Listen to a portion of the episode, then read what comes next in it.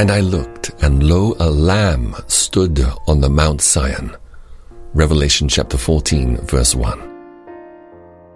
The Apostle John was privileged to look within the gates of heaven.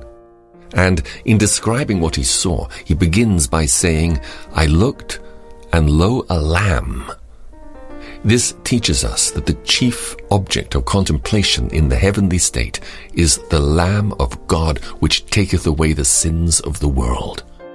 Nothing else attracted the apostles' attention so much as the person of that divine being who hath redeemed us by his blood.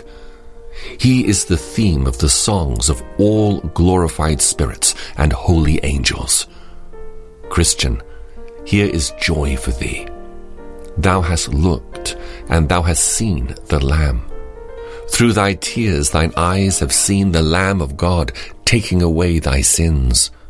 Rejoice then. In a little while, when thine eyes shall have been wiped from tears, thou wilt see the same Lamb exalted on his throne. It is the joy of thy heart to hold daily fellowship with Jesus. Thou shalt have the same joy to a higher degree in heaven. Thou shalt enjoy the constant vision of his presence. Thou shalt dwell with him forever. I looked, and lo, a lamb. Why, that lamb is heaven itself. For as good Rutherford says, heaven and Christ are the same thing. To be with Christ is to be in heaven, and to be in heaven is to be with Christ.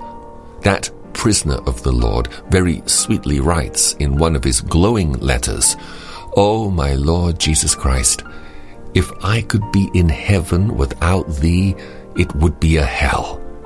And if I could be in hell and have thee still, it would be a heaven to me. For thou art all the heaven I want. It is true, is it not, Christian? Does not thy soul say so? Not all the harps above can make a heavenly place, if God his residence remove, or but conceal his face. All thou needest to make thee blessed, supremely blessed, is to be with Christ.